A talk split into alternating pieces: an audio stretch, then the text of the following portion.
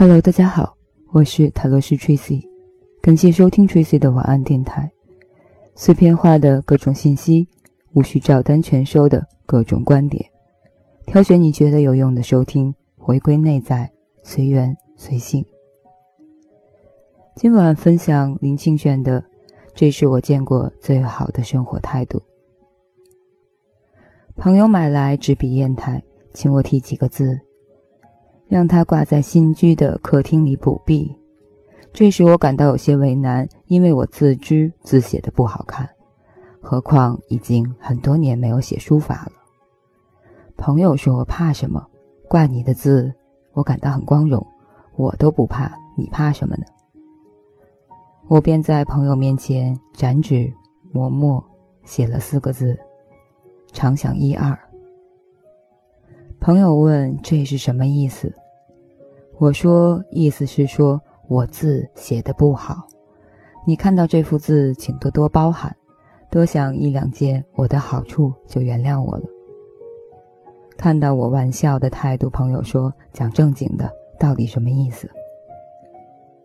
俗话说：“人生不如意事十常八九。”我们生命里面不如意的事占了绝大的部分。因此，活着本身是痛苦的，但扣除八九成不如意，至少还有一两成是如意的、快乐的、欣慰的事。我们如果要过得快乐人生，就要常想那一两成的好事，这样呢，就会感到庆幸，懂得珍惜，不至于被八九成的不如意所打倒了。朋友听了非常欢喜，抱着常想一二回家了。几个月之后，他来探视我，又来向我求字，说是每天在办公室里劳累受气，一回家之后看见那长想一二就很开心。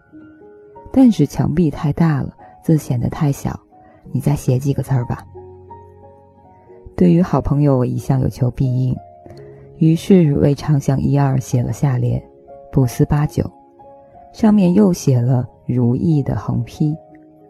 中间随手画了一幅写意的莲花。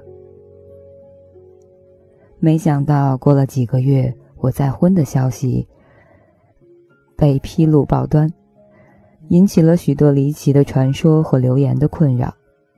朋友有一天打电话来说，他正坐在客厅里我写的字前面。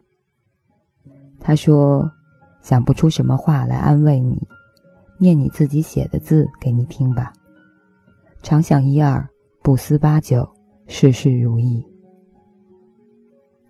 接到朋友的电话使我很感动。我常觉得在别人的喜庆里锦上添花容易，在别人的苦难里雪中送炭却很困难。那种比例大约也是八九与一二之比。不能雪中送炭的不是真朋友，当然更不用说那些落井下石的人了。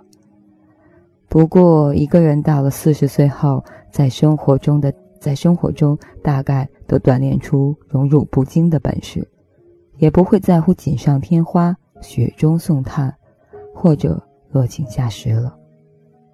那是因为我们已经经历过生命的痛苦与挫折，也经历了许多情感的相逢与离散，慢慢的寻索出生命中积极的、快乐的。正向的观想，这种观想正是常想一二的观想。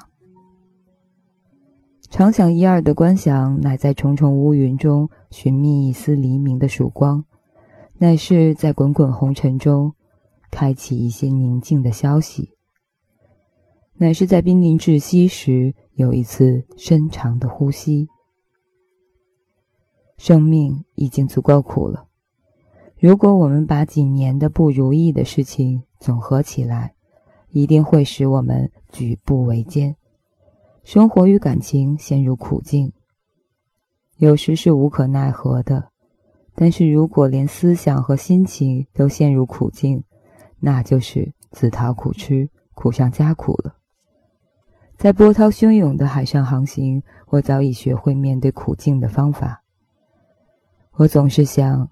从前万般的折磨，我都能苦中作乐；眼下的些许苦难，自然能够逆来顺受了。我从小喜欢阅读大人物的传记和回忆录，慢慢归纳出一个公式：凡是大人物都是受苦受难的，他们的生命几乎就是人生不如意事十之八九的真实正言。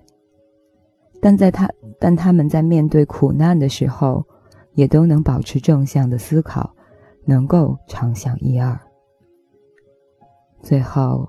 他们超越苦难，苦难变化成生命中最肥沃的养料，是为了他们开启莲花所准备的。使我深受感动的不是他们的苦难，因为苦难到处都有。使我感动的是，他们面对苦难时的坚持、乐观与勇气。原来如意或者不如意。并不是决定于人生的际遇，而是取决于思想的瞬间。以上就是这篇，这是我见过最好的生活态度。感谢收听，我是泰罗斯 Tracy，欢迎留言私信讨论交流大家的观点或者是困惑，也可以在微博上艾特。泰罗斯 Tracy 和少年独角仙李主任。晚安，好梦，哦，周末愉快。